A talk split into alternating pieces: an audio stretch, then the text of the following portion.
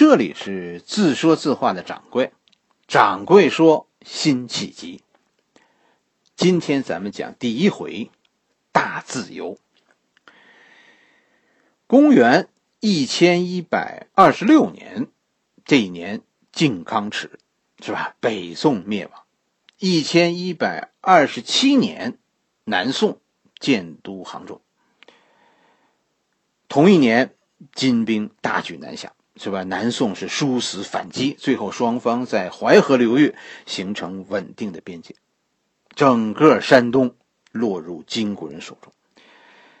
在金人统治下的山东啊，统治了十几年以后，一千一百四十年，在咱们现在济南市的历城区，辛弃疾出生。有人对辛弃疾的国籍呀提出过异议。就是认为辛弃疾其实是金国人。辛弃疾一千一百四十年生于山东历城，这个时候就是一千一百四十年，这个时候这里是金人的地盘，这其实是个问题，是吧？关键是对于有争议的领土上出生的人，他的国籍怎么算？这就相当于咱们现在说藏南出生的人，他是中国人呢，还是印度人呢？是吧？关键问题是搞清楚济南这个时候到底应该算是谁的国土。按照古人的方法，确实是吧？古人是认为谁控制就是谁的。从这个角度上来说，那你得说辛弃疾确实曾经是金国人，而且辛弃疾自己也没有否认过，甚至承认过，因为辛弃疾以金国人的身份曾经参加了两次科举考试。这就证明当年辛弃疾曾经认为自己是金国人来着，说后来他他叛逃到大宋，但是这也改变不了他原来是金国人的身份。但是按照咱们现在人的观点，当时的山东是存在争议的国土，是吧？宋和金曾经在在此以前很久，就是一千一百一十五年，曾经签署了一个一个海上盟约。哎，双方约定呢，说以山海关到大同这一线作为两国的边线。虽然在此以后双方发生了多次战争，领土的实际控制线发生了很多变化，但是并没有就领土签署新的协议。所以，按照咱们现在人的眼光来看，金国占据山东是一种侵略行为，是不被承认的。确实，大宋也从来没有停止过对北方领土的声索。辛弃疾出生在一千一百四十年，这一年，按法律上说，山东是属于大宋的。根据是什么呢？根据是在此以前三十多年、三十多年以前签署的那个海上盟约。但是第二年，一千一百四十一年，情况就不同。为什么呢？因为就在这一年，秦桧和金兀术签订了绍兴和议。在绍兴和议中，大宋正式放弃了淮河以北的土地，就是这个签署于一千一百四十一年的绍兴和议，让金国占据的大宋领土合法的成为金国的国土。南宋确实是迎来了和平，但是代价也是蛮大的。如果从这个角度，你要是真较真，说辛弃疾是宋朝人，也没错。他确实是出生在大宋有争议的领土上，差一年，一年以后，这个领土就没有争议了。岳飞和是绍兴和议以后死的，对吧？岳飞是死于一千一百四十二年，哎，岳飞死的时候，辛弃疾是三岁或者四岁。咱们为什么要讲辛弃疾呢？是吧？其实这个想法呀，是是突然产生的。在讲杜甫的时候，我突然觉得，应该应该给大家讲一个不同的人生态度，是吧？可以有另一种人生的，即使面对苦难，也可以曲折向上的。我就想到了辛弃疾，一个是唐朝的诗圣，一个是宋词的 number one，对吧？确实没有没有，咱们没有选过说宋词谁是第一，是吧？因为。词这个东西没有标准，怎么算第一呢？是吧？说写的多就是好吗？但是其实，其实我心里认为，如果你要按照按照词的流传来说，辛弃疾无疑是第一的。哎，这是咱们说他和杜甫这是两个第一，一个是唐朝的，一个是南宋的。哎，咱们把他们放在一起比较着说，我心里还是那句话，非常想告诉你啊，尤其现在啊，我看我看高考发分了，然后很多人的生命将因此而改变，人生道路将因此而不同。我很想告诉大家，人生不是只有这一条路，人生可以不同。走的是不是精彩，不在于别人，而在于你。做杜甫，只能说我会很尊敬你，是吧？做辛弃疾，我得说你的人生让我充满着羡慕。辛弃疾的故事，其实以前我听说过好多，但是真的直到开讲的时候，我才发现，其实我手中关于辛弃疾的历史资料啊，竟然这么少。对于辛弃疾，确实有很多说法是找不到历史根据的，是吧？我讲的这个故事，咱们主要还是根据历史，咱们不讲那些传说，是吧？主要就是根据《宋史》中《辛弃疾传》，再有呢，就是辛弃疾自己和他的朋友们写过的一些呃关于辛弃疾的东西。按照辛弃疾自己的说法，《宋史》中其实也说了，就是辛弃疾的父亲死得早。好像，好像我们没有听到关于他母亲的事情，是吧？他是跟着跟着爷爷长大的。辛弃疾的爷爷是做了金国的官的，历史上是有记载的。他的祖父是安徽亳州谯县的县令，哎，这个地方就非常接近当时宋金的边境了。辛弃疾自己曾经说，他的爷爷呀，投靠投靠金国人是是迫不得已，为家所累。爷爷呢，那个时候就经常带着他到附近的山上去眺望宋国的土地。那意思呢，辛弃疾说呢，那意思其实他爷爷还还是想着说说有一天跑回宋朝去的。但是这句话，也就是辛弃疾那么一说，其实。如果我们细看历史的话，恐怕得出的结论和辛弃疾说的不一样。一个重要的问题就是，当时在辛弃疾爷爷身身边的这些人，以后没有人跟着辛弃疾跑到南宋去。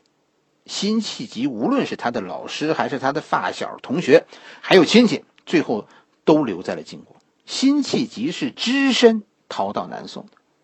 你想吧，要是要是爷爷当初有逃跑的这个想法，爷爷的身边一定聚集了一批志同道合的人，是吧？那有那么一个机会，那还不就一起都跑了？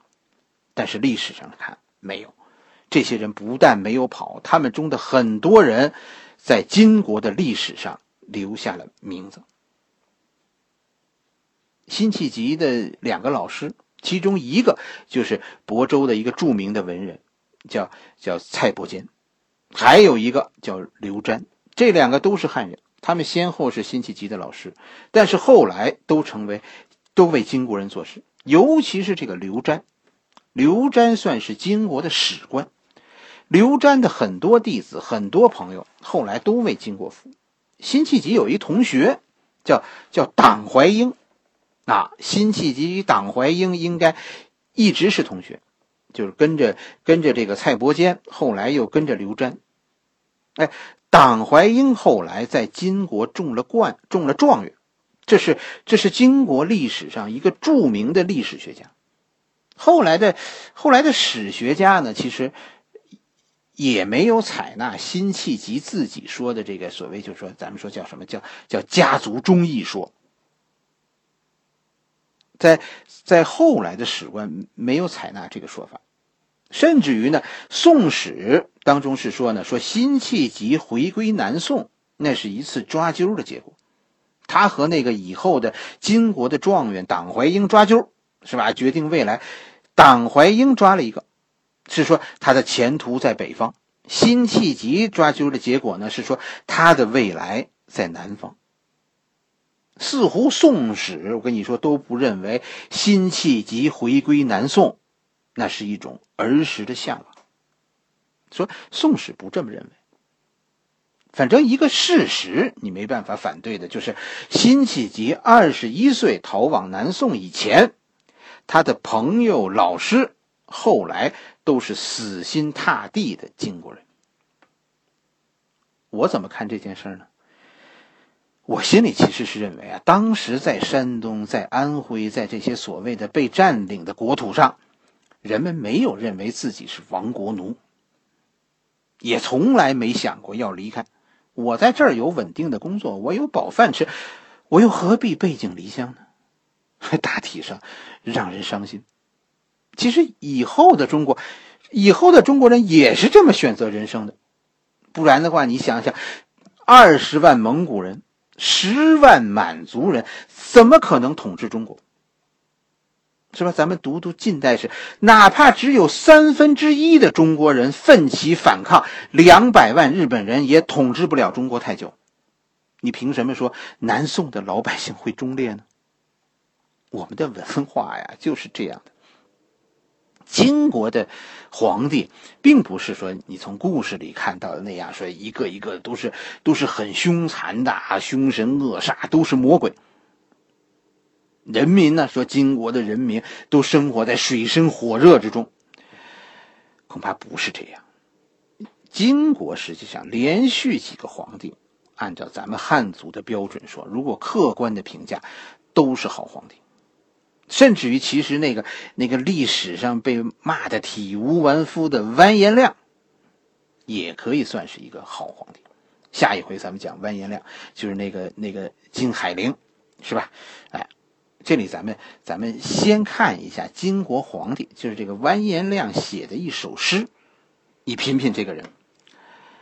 这首诗啊是是这么写的：孤意萧萧竹一丛，不同繁会媚春风。我心真与君相似，只待云梢拂碧空。这首诗真的写的。很好，是吧？就是到辛弃疾这个时候，实际上完颜亮是辛弃疾这个时候金国的皇帝。其实，金国的皇帝，咱们从这首诗来看，已经完全汉化了。金国皇帝其实历史上他们有明确表示的，金国皇帝们的一个努力目标，其实就是要成为华夏文化的正朔。这是多可怕的一句话！金国人要成为华夏文化的正朔，虽然女真人和汉人种族不同，但是他们认为我们都是汉文化，所以当时有那么多人投靠金国，其实不意外。虽然在种族上我们有差异，但是在文化上，金国人甚至比南宋在文化上让这些文人更有亲近感。我告诉大家。同样的事情正发生在日本。确实，你得承认，我们中国人啊，咱们到了日本，实际上心里真的是有文化上的亲近感的。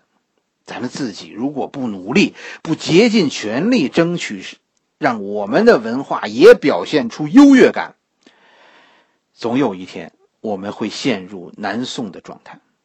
一个文化的制高点是不可能长期靠血缘来维系的，这是有历史教训的。想想辽国，想想金国，你想想元朝，你再想想清朝，就想想北京。为什么那么多的中国文人会跟着外族走？为什么呢？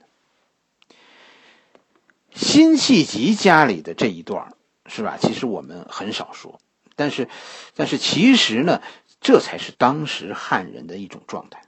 金国其实也不是我们故事中的洪水猛兽，为金国服务，这真的在当时我认为也不算是个气节问题。这些投奔金国的文人水平很高，是吧？咱们再给大家在家读一读一首诗，你看看这投奔金国的文人，他们的文化水平是怎样的？桑芽粒粒破春青，小叶迎风未长成。寒食归宁红袖女，外加纸上看残生。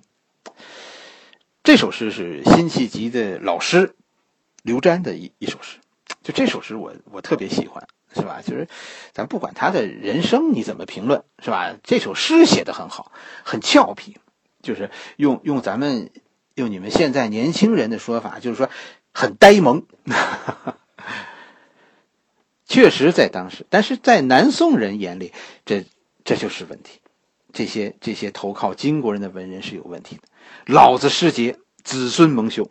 辛弃疾家族的这个污点，在南宋，辛弃疾一生都洗刷不尽。读南宋历史的时候，确实你会读到这方面的问题。这曾经啊，就是说，呃，北人的回归，这曾经一度成为金宋两国之间的外交事件，甚至于南宋政府啊，曾经没皮没脸到说说要遣返这些从北方。跑回来的人，你明白为什么为什么金人能笼络那么多汉人吗？南宋这是把人往外推，是吧？我们这边容不下你们，啊，上不来了，你等下趟车吧。就这这，在南宋像辛弃疾这样的人，后来他们有一个对他们的官方称呼，称呼他们为归正人。他们为为宋朝立过功，所以还不至于被遣返，但是也不会被任命为重要的官职，就是不希望你引起金人的注意，啊，你你真把你封了大官，这会引发外交上的冲突。更主要的是，这归正啊，这就是说，你们以前走歪过，所以现在才叫归正呢。现在在历史上保存有当时的奏章。就是就是归正人曾经建议朝廷取消各种歧视政策，甚至还保存有皇帝的圣旨，什么圣旨？要求地方停止对归正人的杀戮。皇帝写这个圣旨，据说有个地方一次杀了几千个归正人，这件事引起了皇帝的不安。归正人在南宋，你看，其实以后咱们讲。讲这个辛弃疾的一生，打仗了就想起你们来了。反正你们这帮归正人，战场上你们是不会投降的。你们到了金国也是死，可打完了呢？打完了就就把你忘在一边了。以后咱们讲辛弃疾，辛弃疾被朝廷整整忘了二十年。人生有几个二十年？南宋就是这样一个健忘的国家。我要是归正人。我很难接受这个无情无义的国家。怎么说这件事呢？告诉大家一件事：辛弃疾的一生啊，其实记录他一生最最多行为的、最多的经历的，其实是主要就是他写的词。哎，他的他的传记啊很短，是吧？因为在宋朝，他不是一个不是那种根红苗正的主流人物。他在《宋史》中的传记大概只有几百个字，但是他有六百多首词流传下来，六百多首。但是你知道吗？有一件事情让我当年非常惊诧的事情：这六百多首词里，没有一首是二十一岁以前写的。这六百多首都是辛弃疾到南宋以后写的。你明白这件事吗？这件事说明什么？这就是说，这些人，这些归正人，你们这些在北方生活过的人，你们的那段人生经历，等你们到了南方，都成了人生的禁忌，不能被提起，是不光彩的。我问你，如果是你，如果你是辛弃疾，遇到过这样的人生，偏巧你手里有一支笔，你会怎么写南宋这个世界呢？不要说经历。就是我现在就这么说说，我都觉得不公平，是吧？辛弃疾肯定有一种做私生子的感觉。关键是我有什么错？最近呢，我其实我在家帮小孩在复习功课，是吧？好多课本我也在重读，是吧？我我我学过很多，我发现啊，我们其实学过很多辛弃疾的诗。我们的教育有时候错过了一些很重要的东西。举个，我给大家举个例子，你比如说这首词：“茅檐低小，溪上青青草，醉里吴音相媚好。白发谁家翁媪？大儿锄豆溪东，中儿正织鸡笼。最喜小儿无奈无赖，溪头卧剥莲蓬。这首词大家都会是吧？这是中学课本中必须背诵的一首词。它和它和辛弃疾其实，其实它和辛弃疾的主流的风格是不一样的，是吧？为什么我们的呃语文课本中要要选这样一首词呢？是吧？一首明显不是辛弃疾风格的词。辛弃疾被称为豪放派，这首词你从哪点儿你能读出这是豪放派啊？醉里吴音相媚好，这很豪放吗？但是，我跟你说，这真的是一首特别能说明辛弃疾人生的词，只是说我们的课本里没有给小孩讲明白。你了解辛弃疾，你就会知道这首词啊，太说明问题了。这首词是什么时候？是是辛弃疾四十几岁，就辛弃疾当时遭到朝廷的遗忘。啊，赋闲在家，那个时候写的这首词最大的看点是什么？它最可爱的地方是什么？你从这首词里，你能看出一丁点的抱怨吗？一点都没有。这真的是让我读了以后特别感动的一事，就特别羡慕辛弃疾的人生态度啊。那样的境遇下能有这种心态啊，这真的不是一个一般的二百五。那但这就是辛弃疾，就这么豁达，做人的心态就这么让人羡慕。这是一个在思想上获得了大自由的人，大自由。还有同一个时期的是吧？那个全诗咱们就不全词咱们就不读了。众里寻他千百度，蓦然回首，那人却在灯火阑珊处。这也是课本里有的，是吧？真的，老师给你们讲过写这首词的时候，辛弃疾的人生吗？你们读完了以后，会认为豪放派是怎样一个风格呢？一个北人，一个归正的北人，满怀豪情而来。就辛弃疾的同学，后来好些人都在都在金朝当了大官啊。他跑来归正，可是当了到了四十几岁，让人给忘了。辛弃疾是文武全才，但这个时候务农为生，是吧？农闲的时候进城看看灯火。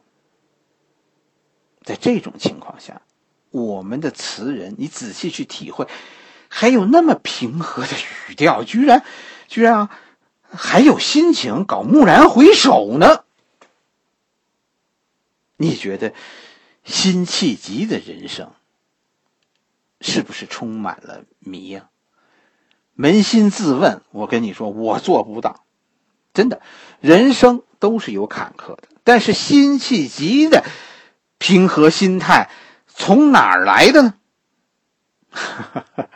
那就让我带你走进辛弃疾谜一样的人生，去寻找人生大自由的出处，获得人生彻底的解放。